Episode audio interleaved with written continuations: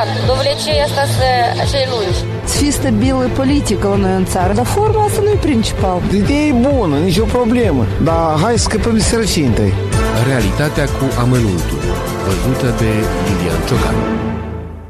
Am aruncat o privire peste un sondaj care circulă zilele astea prin hățișurile netului.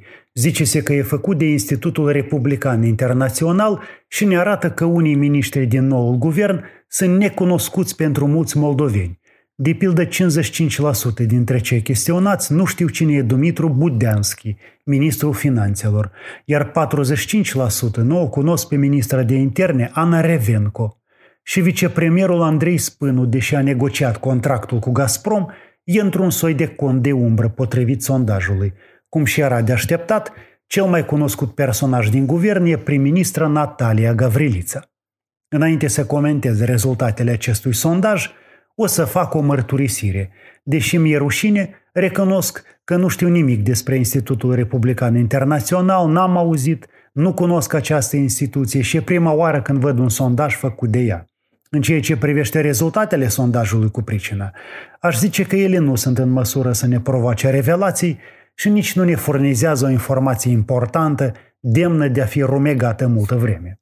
În primul rând, e vorba de niște miniștri noi și pe semne e nevoie de mai multă vreme ca aceștia să se infiltreze în memoria colectivă.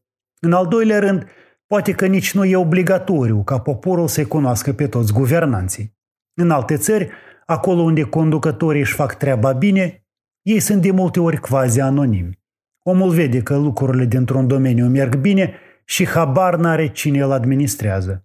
Sunt conducători mai mari care le cer socoteală miniștrilor. În al treilea rând, Moldova chiar e un spațiu în care popularitatea și notorietatea nu au o legătură directă cu profesionalismul. În politica din reme e exact ca în artă, unde un scriitor mediocru poate fi mai cunoscut decât unul valoros. Ce folos că îl cunoaștem bine pe Plahotniuc? Așa că am văzut acest sondaj, am zâmbit și am uitat de el. Asemenea sondaje au dreptul la viață, dar nu cred că trebuie să punem mare preț pe ele.